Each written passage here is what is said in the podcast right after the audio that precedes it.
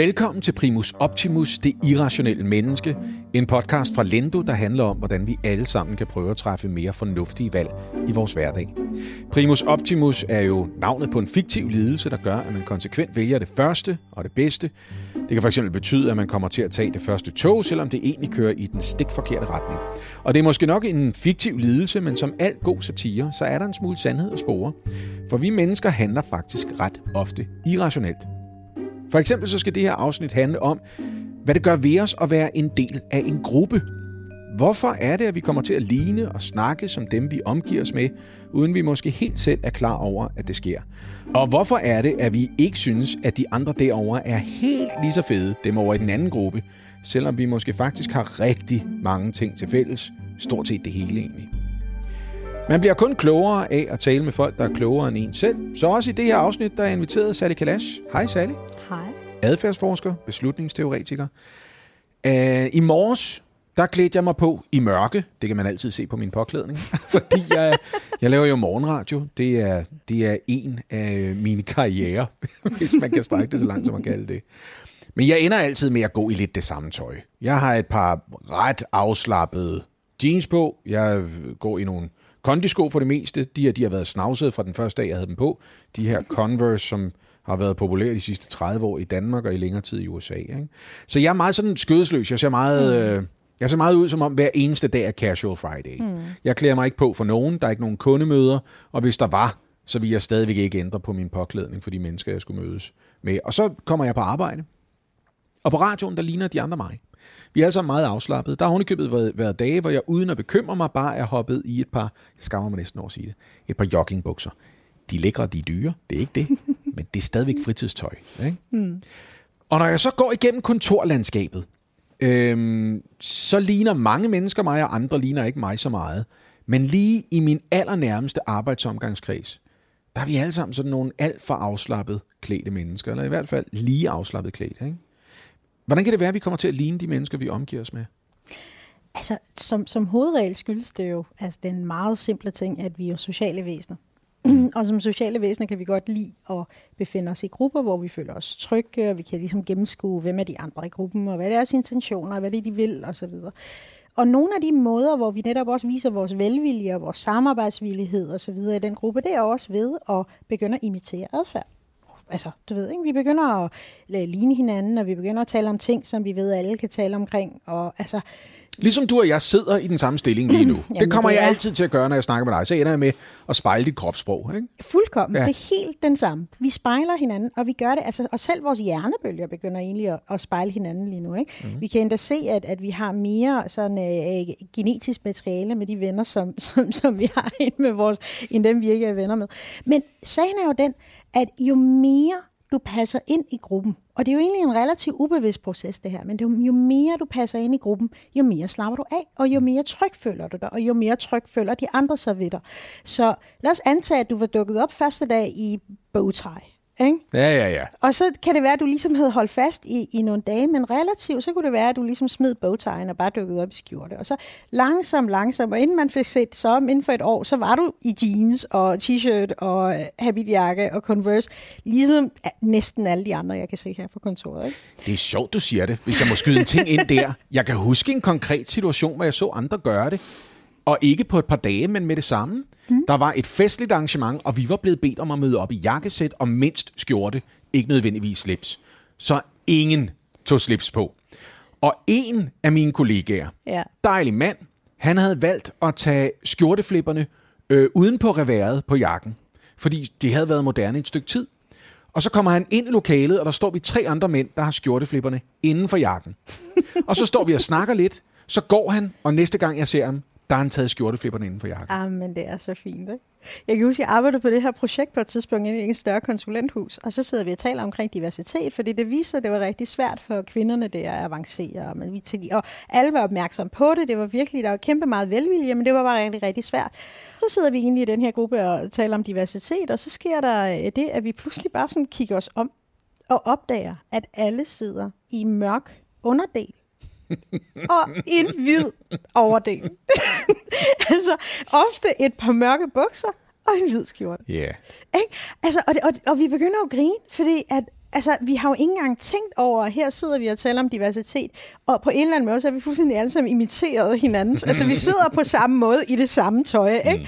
Der er, og du skal jo tænke på, at den gruppe sidder vi, der var en australier, jeg har iransk baggrund, ikke? Altså, folk kom fra vidt forskellige steder, men vi søger det, forbinder os. Ja. Så vi, altså alle de steder, hvor vi kan finde ting, der ligesom kan skabe en eller anden form for sammenhæng mellem os som gruppe, det er det, vi finder, og så fremhæver vi dem, og vi altså reducerer eller fjerner de ting, der kan adskille os. Så det bliver en slags hemmeligt håndtryk, sådan en ordløs ja. kommunikation, som signalerer, jeg vil gerne passe ind, jeg passer ind, jeg kender dig, du kender mig. Vi har afstemt os selv. Vi er begyndt at svømme som i en sildestime nu. Mm-hmm. Det er måske lidt det, det handler om. Jeg, jeg lægger mærke til det, når jeg så går igennem øh, virksomheden, fordi der er folk ansat i forskellige jobfunktioner. Yeah. Jeg er en af dem, der sidder og taler løs i en mikrofon, og det fede ved at have det job i øvrigt, det er, der er ikke nogen af de mennesker, man taler til, der kan se en. Det gør det jo også lovligt for mig på en måde, nærmest at sidde og lave det hele i pyjamas, hvis det er det, jeg har lyst til. Mm. Men hvis jeg kommer over for eksempel i salgsafdelingen, det er jo dem, der sørger for, at der kommer nogle penge ind i virksomheden. Uden dem, så vil der ikke være råd til at betale løn til mig eller nogen andre, inklusiv dem selv. Mm. Og så er der en helt anden påklædningskultur mm. der. En, en højere grad af formalitet. Jeg har måske en, i det her tilfælde, hullet decideret t-shirt på, som er altså over 8 år gammel, men det er stadig min yndlings-t-shirt, så jeg er ligeglad. Der må yeah. godt være huller i min t-shirt. Yeah. Og så kommer jeg over til dem. De har nystrøget skjorte på, hvor jeg har de her canvas sneakers på, så har de alle sammen Oxford Brogues i læder. Øhm, og alligevel, så tænker jeg i kor med englen på min ene skulder. Hvor er det dejligt. Hvor er det dejligt, I er her.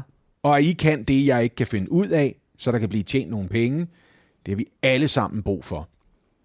Men så står der også en djævel på den anden skulder og siger, jeg fatter ikke, I gider. Jeg fatter ikke, I gider stå og stryge skjorter bare for at sidde over for jeres kollegaer, måske er der et kundemøde.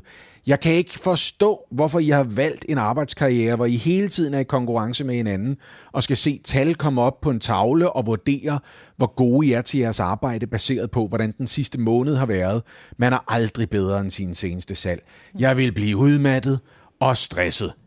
Ikke fordi jeg ikke stadigvæk er taknemmelig sammen med englen over i det andet øre, men jeg står og så tænker ved mig selv, ej, jeg vil ikke orke det der, I har valgt. Altså, det må være, fordi I ikke har muligheden for at vælge at komme på arbejde i en hullet t-shirt.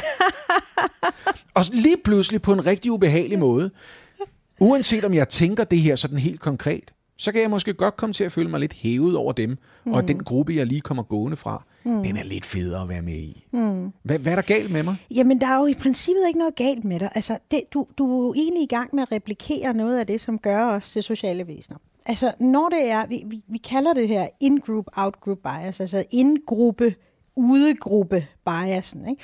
Og, og, og det, det betyder er, at øh, det kan godt være, at vi starter med nogle objektive ting. Hov, de har skjorte på, jeg har, jeg har t-shirt på, øh, de har Brooks, øh, du ved, sko med kvaster på, jeg har Converse øh, sneakers med snørbånd. Ikke? Ja, ja. I starten er det relativt objektivt, det vi ser. Men efter meget kort tid, så bliver det normativt. Er det dårligere eller bedre at have skjorte på? De adskiller sig fra min gruppe, ikke? Min, min, min crowd, min lille flok, ikke? ved at de har de der skjorter på. Ikke? Ja. Så tillægger vi det noget normativt, at det er dårligere. Og det, og det er det, der er så interessant ved in-group, out-group bias, at det, der, det vi tildeler vores egen gruppe, de associationer og de hvad hedder det, tillægsord, vi tillægger det, er meget mere positivt, når det mm. handler om vores in-group. Du ved, hvor er det fedt, tænker du, at der er andre, der gider gå med hullet skjorter. Det viser bare den der afslappethed Ja. og så videre. Hvor er det fedt, at vi sådan kan være, du ved, afslappet i vores Converse-tøj, og hvor er det fedt, vi bare kan slappe af. Og du begynder at bemærke alle de ting, men os sige, salgsteamet, der sidder og kigger på dig og tænker, hold kæft, der var ikke noget format. Vel? Ja, altså, det er det. Hvorfor gør han sig ham. ikke umage?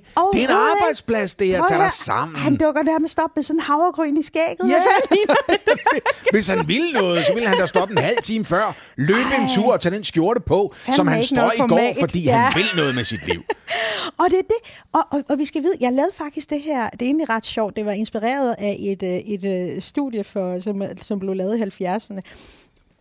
Jeg underviste på det her fag i Harvard, der hed Judgment and Decision Making. Mm. Og et af, delene, et af emnerne handlede netop omkring, hvad sker der, når vi danner grupper, og hvordan er det, det virker. Og så bad jeg mine studerende om at gøre en ting, hvor jeg delte klassen op. Altså, jeg havde 120 studerende. Og så deler jeg klassen op, 60 til den ene side, 60 til den anden side. Fuldstændig random. Det er jo fuldstændig lige meget, hvordan folk de har sat sig. Og så siger jeg til den ene gruppe, prøv at skrive de ting, der er forskellige ved den anden gruppe. Ikke? Mm. Og så sidder folk, Nå, du ved ikke, der er flere med rødt hår, og der er, du ved ikke, hår, der er flere med blå øjne, eller der er flere asiater, eller hvad det nu engang er. Og i starten var det ret objektivt, det de skrev, ikke? Men ved hvad, lurer mig, jeg tror, de fik 15 minutter til øvelsen. Mm. Og så skulle de læse det op i den kronologi, de havde skrevet det på. Og der kunne jeg simpelthen se, relativt kort tid efter begyndte at komme, de andre virker ikke lige så venlige.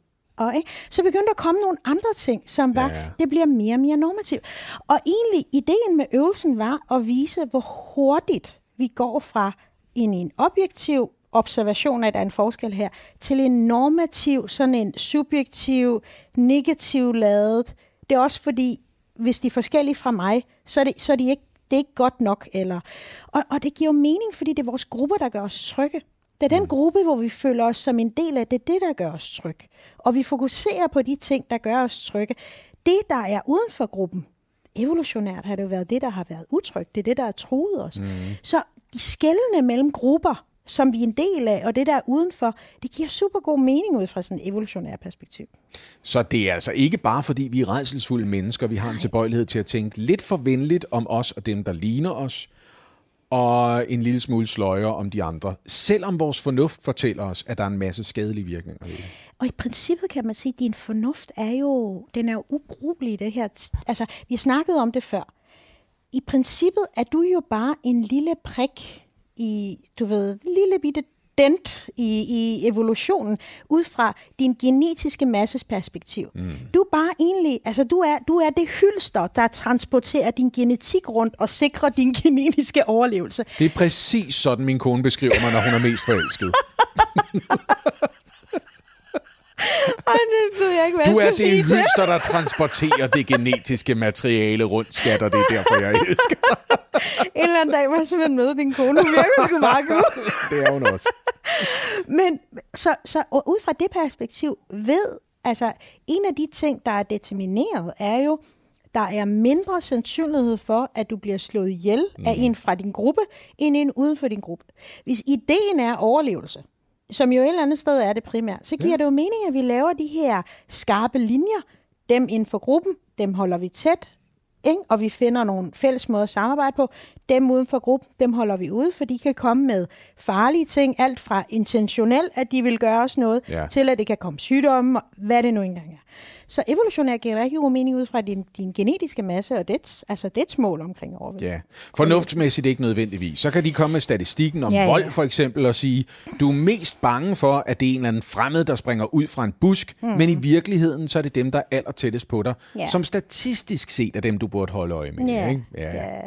Ja. ja, men på den måde så prøver vi jo at få tingene til at gå op i hovedet, så det, det giver vi. mening for os. Det gør vi. Er det så nogle gange noget, som ville gøre det nemmere for os at kunne rumme hinandens andre forskelligheder, hvis vi for eksempel fjernede, lad os bare sige, det der med at uniformere som gruppen? Altså er, er det derfor, der er konservative skoler, der arbejder med skoleuniform, så, så er det ikke den enkelte elevs opgave eller mulighed, der er jo to sider af medaljen, øhm, at signalere, hvem er jeg med sin påklædning, fordi det er i hvert fald sat ud af spil. Og så er du nødt til at koncentrere dig om noget andet, når du møder dine klassekammerater. Det er egentlig en, en, en ret interessant hypotese. Øh, mm. og der, har, der, der er jo nok noget intentionen bag, har jo netop også været, at vi skal udviske, altså vi er alle sammen ens, den her mm. ensliggørelse. Øh, det er interessant, ja, det her det, det er way back til dengang, hvor jeg studerede statskundskab. Så kan jeg huske, at jeg læste en tekst, der gjorde rigtig meget indtryk på mig. Den hed Svensk Gymnastik. Jamen, den overskrift alene, så vil jeg også huske den. ja, det, det er jeg om. Ja. Men det interessante var, det der lå inden for den gymnastikgren, var, at man stillede sig op på ræd og række.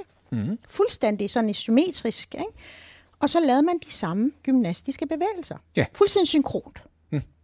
Det interessante var, at man mener rigtig meget, at den individualisering, der skete, også kom af, at man forsøgte at fokusere så meget på ensheden at når du havde det samme tøj på, og du stod og lavede de samme ting, begyndte du endnu mere at bemærke, hvad forskellene var. Okay.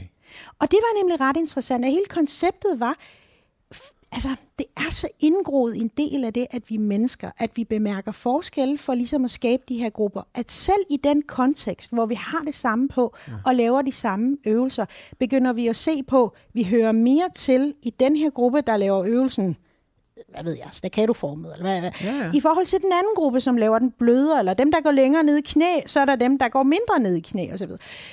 Vi kan ikke slippe for det. Nej. Det, det er simpelthen en del af det at være mennesker. Der er andre måder at komme over det på, men det at forsøge at klæde alle folk i det samme orange tøj og smide dem ind i den samme celleblok, er ikke det, der gør, at, at så har vi fjernet forskellen. De vil altid være der.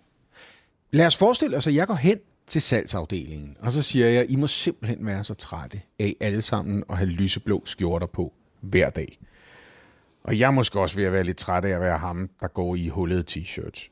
Hvad med, at jeg dropper t-shirtsene, og I dropper skjorterne, og så finder vi noget, som vi alle sammen gider at gå i. Og så begynder os, der taler i mikrofonerne, og ligne jer, der taler i telefonerne med kunderne. Og så kan det være, at vi føler, at vi alle sammen lige, det ved jeg ikke, er en stor hygge fusionsgruppe i stedet for. Hvordan ville det virke?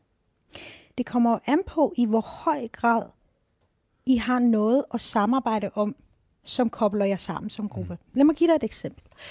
Um, der var, nu, vi- jeg vender tit tilbage til de her øh, eksperimenter, som var der i slutningen af 60'erne og starten af 70'erne, fordi det var før, at man fik etiske retningslinjer for eksperimenter, så folk de lavede de grimmeste ting. Altså, Ja.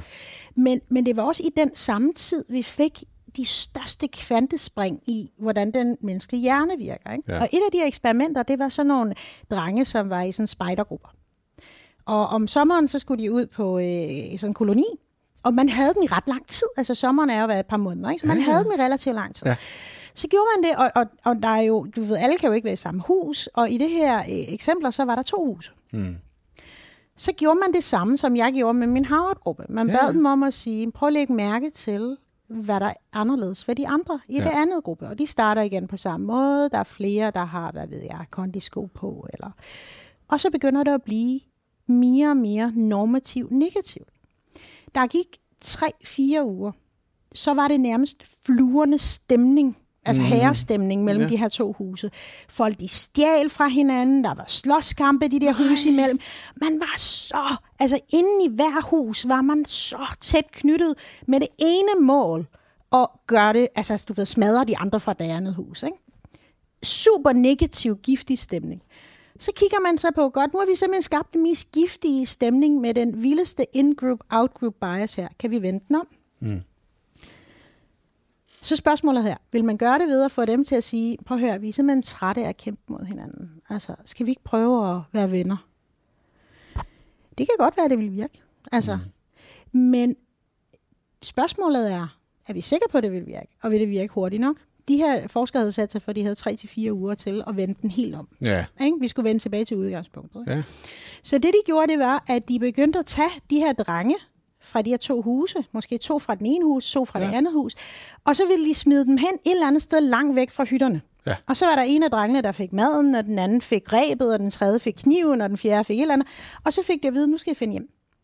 Og I kan ikke klare jer tilbage, uden at I skal dele maden, og der er et eller andet sted, hvor I skal over en, øh, en øh, hvad hedder det, flod, og der skal I kunne lave en lille tømmerflod, eller hvad det er, der skal Ja, I bruge ja, ja. rebet, og der skal... Det interessante, de gjorde, var, de fokuserede ikke på at sige, nu skal I tale jeres uenigheder ud og finde ud af, hvordan I kan blive gode venner, og vi er alle sammen ens. Nej, de fokuserede på et tredje punkt, som var, hvordan kommer vi hjem? Ja. Det, at de fokuserede på tredje punkt, gjorde, at inden for den samme tidsperiode, de gjorde det igen og igen og igen med de der drenge, gjorde, at man begyndte at fokusere væk fra forskel og på, hvordan man løser de her eksterne opgaver sammen. Og til sidst endte det med, at man fjernede faktisk in-group, out-group bias. Og jeg tror, det er det, der er så...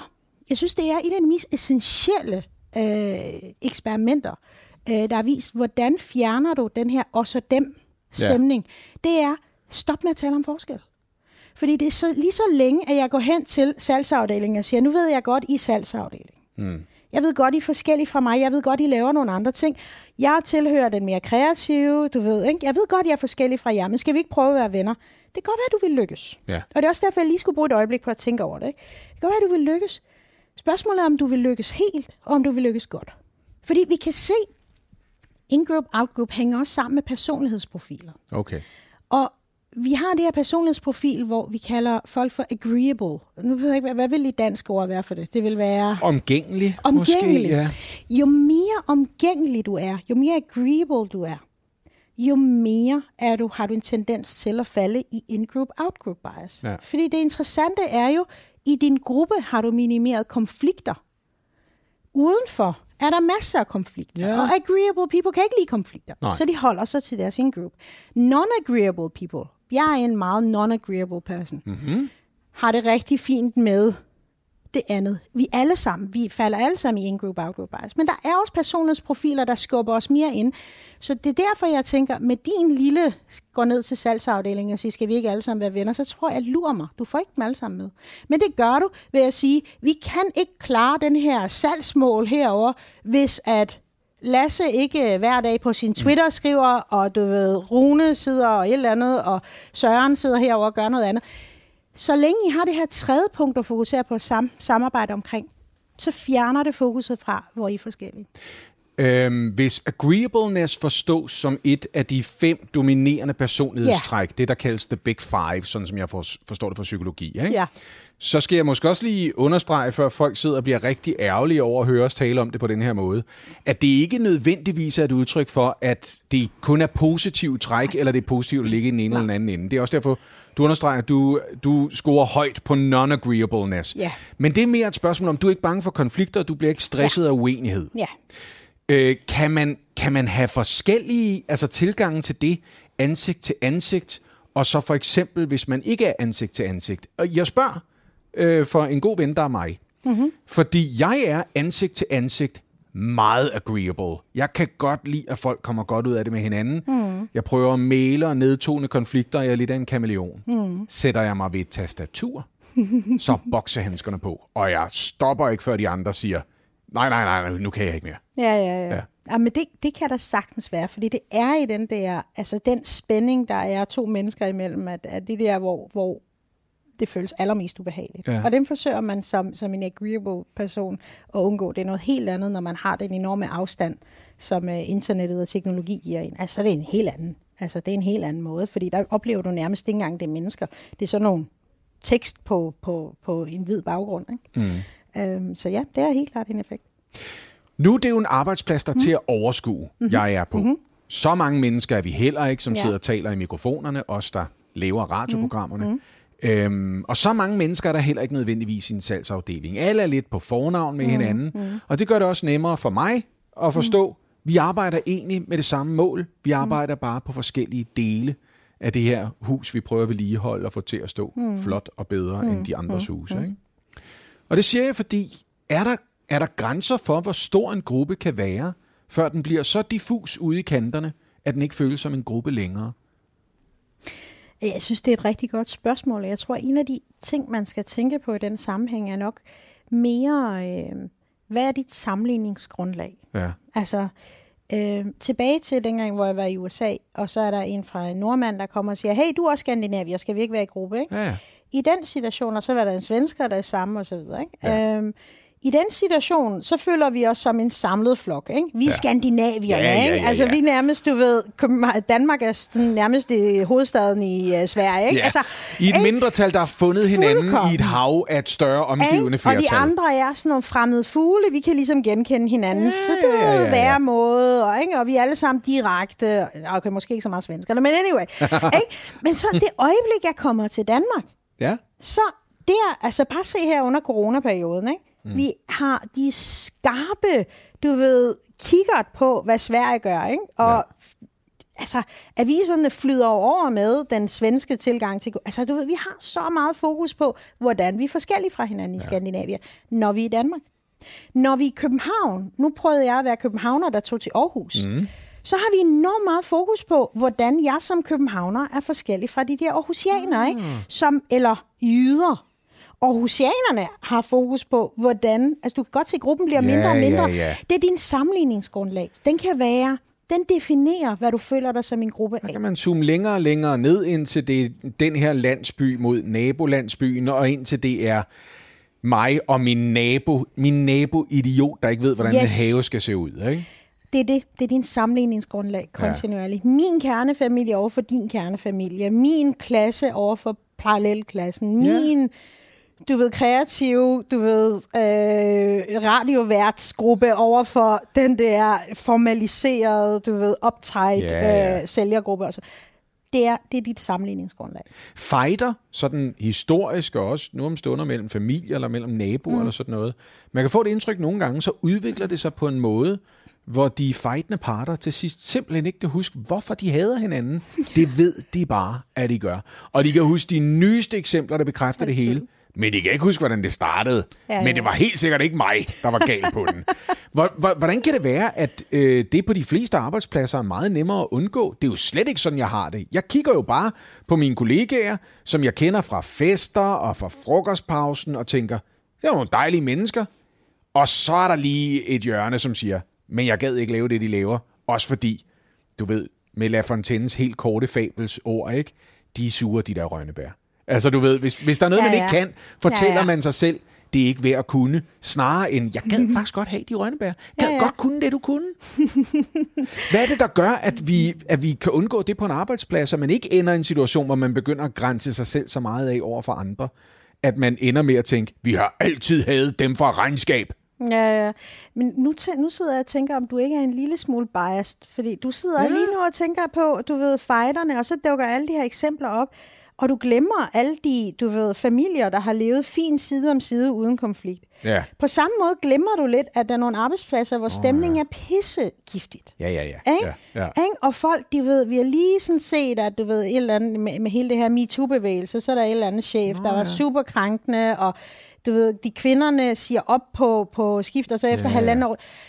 Men i den her situation, okay, så, så det, er, det er min første, jeg tror, du er lidt, du er lidt biased, du fokuserer ikke... Det er jeg, det har du ret i. Det er lige gået op for mig. Men, men det andet, jeg tænker på, det er, her er der også, på en arbejdsplads er der også noget at miste. Ja. Når du er i de to familiegrupper, der er i en fejde, Ja. så har du noget at miste i forhold til din klan, din gruppe, hvis det er, at du ikke er med i den fejde. Ja. Der er ikke noget overregulerende faktor i en ledelse, der går ind og siger, nu skal jeg så stoppe med at... Øh, Der er ikke en chef for begge familier. Nej, Nej. Det er der nemlig ikke. Det er to familier, så alt det, der er på spil, er det, der er på spil inde i din gruppe. I din virksomhed er der ofte en chef Ja. i toppen. Så det, du har på spil, er ikke kun i forhold til, at det er de kreative over for sælgerne. Nu har du også noget på spil over for en topledelse, Ja, ja. som ikke gider det der. For de ved godt, hvad der sker med en virksomhed, hvor der er konflikt. Ikke? Der falder ja. altså produktivitet og alle dem, der har andre muligheder smutter. Ikke? Så de slår rigtig hårdt ned på det, så du har jo flere ting på spil. ja. Der er flere grupper, som på en eller anden måde bliver sat over for hinanden. Ikke? Mm. Jamen altså, øh, jeg kan jo godt mærke, at jeg skyder fra hoften her med mine tanker om, hvad kan man gøre for at undgå de negative mm-hmm. effekter af, at vi er så tilbøjelige til at finde sammen i grupper og, mm. og så fortælle sig selv, her er grundene til, at vi er federe end de andre er. Mm. Øh, uden at gå glip af, hvad der faktisk er positive effekter. Fordi der er jo også en, en, en fællesskabsfølelse, en holdånd, en tryghed. Der er en lang række, der er en lang række gode ting, der også følger med, og føler, Ja. at man hører til en gruppe. Ja. Så, så lad mig spørge i stedet for at plaffe løs med min, min dårlige forsøg på at løse det. Ja. Er, er der nogen måde, man kan få de fede ting og slippe for de dårlige ting? Altså, man, jamen selvfølgelig er der det. Men, men, og, og jeg synes, at det er, det, det, det er super vigtigt at, øh, at have fokus på. Der er den her forsker, som hedder Dan Ariely. Han, har, han er en af verdens mest kendte adfærdsøkonomer. Og han skrev en bog, som hed øh, Fordelen ved at være biased, altså The Upside of Irrationality. Ej, hvor fedt. Ikke? Super ja, ja, ja. Ja. Og nogle af de ting, han netop skrev, det var, prøv at høre, hvis vi ikke var biased, Ja. hvis vi ikke havde in-group, outgroup bi- biases osv., ikke, mm. så ville vi være så nogen, der, du ved, ikke, grupperne vil ikke have noget sammenhængskraft. Vi vil shoppe rundt i forhold til, hvad der giver mening. Du ved, ikke? her er jeg lidt med, når, det, når der passer i mine egne interesser, så melder jeg mig ud igen. Der vil slet ikke være den der lim, som vil gøre, at man hænger sammen, man vil, du ved, øh, kæmpe for ligesom at få tingene til at lykkes. Der vil ikke være den der fluffy, rare følelse af, at man står der og på en eller anden måde kender hinanden rigtig godt og går op i hinandens hverdag. Der er så mange ting, vi får ud af, også helt personligt som mennesker, får ud af at være biased, in-group biased. Mm. Der er så mange gode ting i det. Men der er bare også nogle negative ting, og det er, at vi glemmer lidt, at dem, der falder udenfor, har vi ikke et lige så positivt billede af, som dem, vi er en del af. Det betyder også, lad os sige, at, øh, at du har en weekend. Nej, lad os sige, nej, nu ved hvad, nu tager vi lige et eksempel. Ikke? Det kan være, at du faktisk har øh, en masse magt i den her organisation. Det ved jeg jo selvfølgelig ikke, om du har. Men lad os sige, at du har det. Ikke? Der vil jeg også lyve over for mig selv og sige, jeg har ingen magt. Jeg er på bunden af det hele. Men lad os sige, at der er et eller andet super attraktiv bonus, ja. eller der er et eller andet job, eller et eller andet, ikke, man gerne vil have. Ja. Så er der nogen fra salgsafdelingen, der kommer hen til dig og siger, vil du ikke lægge et godt ord i det for mig? Ja. De er lidt måske din outgroup. Nu, altså, nu ved jeg ikke, om de er det, men nu er det desværre de der stakkels mennesker, de er bare blevet din outgroup nu. Det bliver det, ja. Men i et tænkt eksempel, I et ikke? tænkt eksempel. Ja. Ikke? Og så er der en fra din in-group.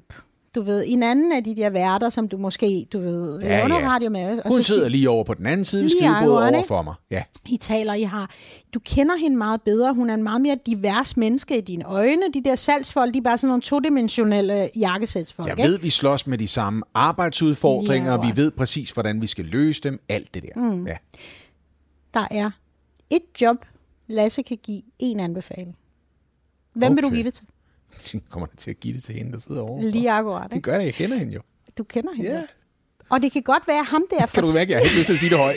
Men så simpelthen kommer der til at anbefale hende, jeg kender hende der. Hun det er lige der, mand. Du, du kan lide hende. Ja, ja. Du kan lide hende, ikke? Ja. Altså, og det er det, der sker, og det er det, jeg tror, vi skal holde en mente, når det er, at Altså, vi, vi hører det jo rigtigt til det her med, at der er visse befolkningsgrupper, øh, vi kan jo ikke kalde dem minoriteter, kvinder, øh, Mhm. indvandrere kan vi måske godt kalde minoriteter, ikke? Ja. Der er sådan klager over, at der er noget systematisk diskrimination, og jeg tror, man lige skal flippe den om, Ja. og så sige, hvis Lasse kan give en anbefaling, Ja. så gør han det til en i sin in-group. Ja. Og normalt kobler vi det jo i enormt mange positive ting ved at hjælpe folk. Mm. Hey, jeg hjalp hende der. Du fokuserer jo ikke på, jeg hjalp ikke ham der. Du fokuserer på, jeg hjalp hende der, og du har det faktisk rigtig godt med dig Ja. selv. Jeg hjalp, nu kalder vi hende Birgit. Ikke? Ja, ja. Jeg hjalp Birgit. Ikke? Og så går du og tænker, ej, det har jeg det super godt med. Ikke? Men Hun er jo sam- ude for den gruppe, der hedder mig. Ja. Jo, så på den måde har Ja, jeg jo ja, hjulpet en ja, anden ja, gruppe. du Ikke? har, Ja, ja. ja, ja. Det fortæller jeg mig selv. Ja.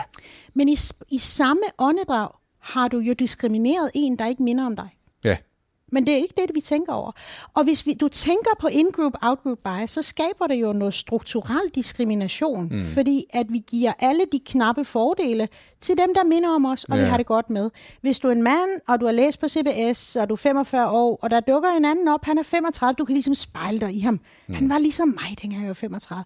Og der dukker et eller andet op, så tænker du, jeg giver det til ham. Han minder om mig, og glemmer lidt hende der eller du ved, en, der ikke minder om dig, ikke? at det kan vel faktisk være de super kompetente, fordi vi har en tendens til at give ting i forhold til dem, som vi synes er en del af vores indgruppe. Når vi så taler om, hvad det kan skabe af uretfærdigheder i vores allesammens liv, hvis mm. vi skal tale om det på det her plan, ikke? Mm. så tænker jeg også, er det ikke vigtigt, mens vi taler om det, lige at minde os selv om, at der kan være årsager til at gøre det, som altså ikke hænger sammen med, at man nødvendigvis er et dårligt menneske, eller ønsker at være et dårligt menneske. Mm. Men man for eksempel tænker, her på det her autoværksted, ikke? Jeg kender Dennis, og jeg kender Johnny, og jeg kender Brian, og vi er alle sammen vokset op i cirka samme socialklasse. Det er ikke Yes. de ting, man tænker om det, Ja, ja. men vi griner af de samme ting. Ja. Og vi har fandme også prøvet alle sammen, at der ikke var flere cornflakes søndag morgen, fordi øh, far og mor ikke havde råd til flere og sådan noget. Ja. Og hvis der så dukker en fyr op, lad os bare sige, at han hedder Rasmus, mm. og hans forældre er begge to advokater, men han har altid elsket biler. Mm. Eller det kan være, at han hedder Ahmed, mm. og hans forældre de kom til Danmark, da Ahmed var 8 år gammel. Mm. Og så er de tilbøjelige til at sige, ja, jeg tror sgu ikke, der er en elevplads til dig lige her. Mm. Så kan det have noget at gøre med, at de tænker, alt er nemmere for mig at overskue, hvis jeg ikke også til daglig skal forholde mig til, hvor anderledes mine kollegaer er. Mm. Og jeg er godt klar over, det er ikke fedt. Mm. Man skal prøve at lade være med det, så godt mm. man kan. Men måske kommer det også fra et sted, hvor man tænker, det kræver flere ressourcer af mig. Og så har jeg flere ressourcer til det, som er godt for os alle sammen inden for vores lille gruppe, nemlig at få nogle biler ud over rampen, som kører skide godt. Det tror jeg, du har ret i.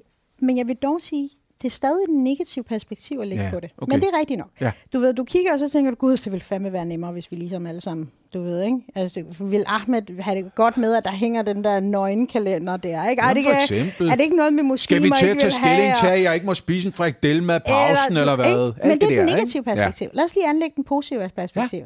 Hvad var det, du kaldte dem? Det var Dennis og Johnny og... Og Brian. Og Brian, ikke? Ja. Nå, men anyway, du kan også mærke, at jeg er fordomsfuld, Ja, for jeg ja, vælger ja. nogle navne her. Det ja, indrømmer ja, jeg jo. ja, ja, ja. ja, ja, men ved du hvad? Vi lader den lige ligge. Ja, det er en helt anden ting. det er en helt anden ting. Og så er det så, at Brians nabo har en søn, der gerne vil være automekaniker. Ja.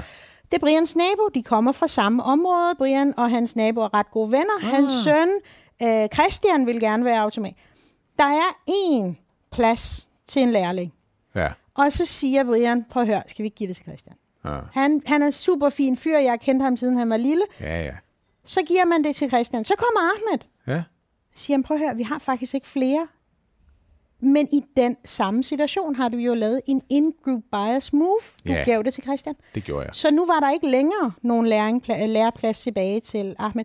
Jeg så det for nogle år tilbage med Lån og Sparbank, som fik en reprimande fra øh, Finanstilsynet. Okay. Fordi det viser, at hver tiende sag handlede om, at en øh, udlænding, det var romaner, polakker, øh, tyrker osv., de simpelthen ikke fik et boliglån, på trods af, at deres økonomi var helt fin, og det så rigtig sundt ud. Ja. Og de fik en reprimande om, at de lavede en diskrimination. Jeg mener, det var tilbage i 2015. Og det interessante var, der var to måder at se på den sag på. Ja. Det ene, som Finanstilsynet var ude omkring, det er, at man må ikke diskriminere på baggrund af nationalitet. Men den anden var jo, der er et begrænset antal lån, som lånespar bank kan give. Mm. Og når det er, at der er herre og fru Sovs, der kommer ind, som man på en eller anden måde kan genkende, og du giver lånene til den gruppe, der på en eller anden måde føles som en del af din in-group, så er der faktisk ikke så frygtelig mange penge tilbage at give til nogle andre. Du har allerede brugt ressourcerne. Jeg tror, for mig er det en meget mere meningsfyldt måde at tale omkring in-group, out-group på den måde. Fordi i, i færreste situationer handler det om, at vi vil diskriminere mod nogen. Det handler i de fleste situationer om, at vi vil positivt diskriminere i forhold til dem, som minder om os. Ja. Og det kan godt være, at det er semantik, men det er to forskellige ting. Ja. Det er to vidt forskellige ting. I det ene har vi, hvis du siger, at du diskriminerer mod nogen, så pålægger vi også folk nogle intentioner. Det er fordi, du ikke kan lide Ja, polakkerne. ja, ja, ja, det er fordi, lige du ikke kan præcis, lide ikke? romanerne. Hvorimod, hvis jeg siger, nej, det er en positiv diskrimination i forhold til nogen, så siger jeg, men det er jo fordi, du godt kan lide herre fru Sovs. Ja, ja, ja, ja. Så det er, en- det er en helt... Og semantikken er ekstremt vigtigt, fordi det øjeblik, vi begynder at kritisere folk for, om det er også fordi, du er du, lad os sige, racist, eller det er fordi, du er sexist, eller Ja, så, ja, ja. så begynder vi at have det der, hvor vi begynder at tale omkring forskellene, Ja. der polariserer folk endnu mere. ja. Det er spændende, det her. Det er super spændende. Og først og fremmest, så kan jeg godt regne ud, der er en grund til, at vi ikke har løst det for længst. Ja. Der er en grund til det, for det er så kompliceret, og det er så vævet ind i, hvem vi er, og hvordan vi behandler hinanden, at det er en stadig kamp at prøve at finde ud af, hvad er den bedste løsning. Og jeg synes, det er ret interessant, fordi det øjeblik, vi begynder at se, der er forskelsbehandling, så fokuserer vi altid på mennesker. Hvordan Ja. ja. kan vi fikse folk? Ikke? Lasse, der giver det til Birgitte i stedet for til du ved, Martin fra Salt. Hvordan fikser vi Lasse, så når han ikke er så biased i forhold til dem, som Ja, minder om ham? mig for pokker. Ikke? Hvordan, og, og det er den helt forkerte måde at se det på. Okay. Det vi skal fikse, det er strukturerne omkring, at Lasse har den mulighed. For vi kan ikke fikse dig. Der, er, altså, prøv at høre, der, der var det her. Det er det største tidsseriestudie, man har lavet af diversitetsarbejde i størst mulige virksomheder i USA. Og det, det viste, var, at virksomheder, som systematisk over en 20-årig periode havde arbejdet med diversitet, havde markant mindre diversitet i deres organisationer end virksomheder, som aldrig havde skænket det en tanke og aldrig havde arbejdet med diversitet. Pussy. Det er vildt. Det vil tænk lige over den. Hvis du arbejder med diversitet, har du mindre diversitet end virksomheder, der aldrig har arbejdet med det før. Og så gik man tilbage og så på, hvordan har virksomhederne så arbejdet med Jeg det. har simpelthen brug for at vide, hvordan det sker, det der. Jeg vil gerne vide, hvordan sker det? Du burde da være omvendt, jo. De prøvede at fikse menneskene. Nå. De prøver at fikse mennesker. Ja. Unconscious bias træning, ubevidste bias træninger, ikke? hvor det er obligatorisk, og sådan noget sexisme træning. Kan og, man lave sådan noget unconscious bias, altså du er ubevidst om øh, øh, dine fejlslutninger og, og, og, og øh, irrationelle præferencer? Kan man lave det uden bare at erstatte det, om man vil det eller ej, med conscious bias? Ender man ikke? Er det er det, det, der sker? Er det? Nej, nej, nej, Nå. fordi altså, man kan jo sige, der, altså, vi, vi tror, at bias er sådan en systemfejl, vi kan gå ind og fjerne. Ja. Men bias er den måde, vores hjerne er wired på. Den ah. eneste måde, vi kan fjerne bias, er at give os det hvide snit. Ah, så man siger ikke, du gør det forkert. Man tror, man siger, du gør det forkert, og i virkeligheden så siger man, du er forkert. Du er forkert. Ja. Du er forkert. Altså, vi er forkert sat sammen. Men vi kan påvirkes mm. til at arbejde rigtigt. Altså for eksempel har man jo set, hvis du gerne vil fjerne øh, bias fra rekrutteringssamtaler, mm. og hvem der bliver ansat, så handler det ikke om at sende folk igennem en conscious bias træning. Det handler om at hænge en gardin op, så du ikke kan se, hvem der sidder over på den anden side. Ja. Yeah. Altså, som man jo har set med de her musikere, ikke? så sidder de og mm. spiller på klaver, og så pludselig så er der rigtig mange kvinder, der ryger videre, fordi mm. at, ikke? Ja. at du kun fokuserer på kompetencer. Det handler enormt meget om at fokusere på struktur, og vil for guds skyld stoppe med at tale om forskel. Særligt hvis jeg gerne vil finde et fællesskab med nogen, der er i en gruppe, som, som jeg ikke allerede er en del af, og måske kommer jeg endda på vegne af min gruppe, som jeg er en del af. Er der noget som helst, jeg kan gøre, som ikke indebærer, at jeg siger, prøv at høre, I tre fra den anden gruppe, nu tager vi på en weekendtur, du får et ræb, du får et kort, du får et kompas, jeg har maden. Fordi det der med at skabe et fælles mål, jeg forstår 100% mm. hvorfor det virker, mm. Men, øh, men kan man gøre det i praksis? Ja, øh, til daglig? ja, ja. Altså, selvfølgelig kan du det. Altså, øh, selvfølgelig kan du forsøge. Og så handler det jo selvfølgelig om, hvor, hvor modtagelige de er så for, øh, for øh, udefrakommende. Ikke? Så vi skal til at skænde, så de siger, hvorfor er det ikke mig, der skal have maden? Du kan få kompasset. Nej, men lad os lige antage, at du kan ikke, du kan ikke selv, hver gang du gerne vil ind i en gruppe, det kan, kan I ikke tage på overlevelsestur. Det kan jeg da ikke. Det er da fuldstændig umuligt. Jeg vil bare lige nævne, at jeg er ny på det her forældremøde. Er der nogen andre fædre, der har lyst til at tage med på overlevelsestur? men, øh, men, men, altså, men det du jo kan gøre, det er, at du kan gå ind og så kan du til at begynde at finde fælles ting, I kan mm. snakke omkring. Du kan gøre det, som vi to har gjort hele vejen igennem den her samtale. Det er, at når jeg sidder med benene over kors, så sidder yeah. du med benene over kors. Spejle. Når jeg læner mig tilbage, yeah. så læner du dig tilbage. Når yeah. jeg læner mig frem, så gør Præcis. du lidt det samme. Ja, ja, ja. Vi replikerer hinandens adfærd. Det, som er det, som vi kan se dyr gøre, vi, vi gør det. Altså, det, det er en gammel, gammel trick og så kan man jo også sige, du ved, hvordan, altså det andet, det handler om, det er, at de skal kunne lide dig. Mm. Og vi var inde omkring det ene af de første afsnit, ikke? Men jo mere du kan stille dem spørgsmål, så ja. de får lov til at fortælle om sig selv, jo mere kan de lide dig. Og så kan det være, at du kommer altså en del af gruppen. Om ikke andet, så er fællesskabet gået på, at jeg lyttede, da de snakkede for eksempel om den motorcykel, jeg lige er i gang med at sætte i stand. Oh, ja. Og så kan det godt være, at jeg ikke ved noget om motorcykler, men vi har det fællesskab, at han har fortalt om det, og jeg har hørt det. Ja. Bare lige her til sidst, ikke? Din personlige mening. Burde jeg droppe den her t-shirt og tage en blå skjorte på i stedet for? Jeg synes bare, du skal droppe t-shirt. Ja, det gør jeg frem. Måske en sort skjorte ligesom mig. Det kunne godt være, det var det, jeg skulle gøre. Så lige noget Det har været en fornøjelse at snakke med dig. I lige måde. Tak for det. Tusind tak til Sally Kalash. Producer var Martin Birgit Schmidt, redaktør Rune Born Schwartz, og podcasten er produceret af Bauer Media for Lendo. Tak fordi du lyttede med til det her afsnit af Primus Optimus, det irrationelle menneske. Det er Lendo, der udgiver podcasten, og Lendo er Nordens største sammenligningstjeneste for lån, som hver dag hjælper tusindvis af kunder med at træffe mere rationelle og bevidste valg omkring deres privatøkonomi. Besøg lendo.dk for at lære mere. Og på lendo.dk-podcast kan du i øvrigt læse mere om podcastens andre afsnit og selv komme med input til, hvad vi skal tale om og undersøge i podcasten. Vi høres ved.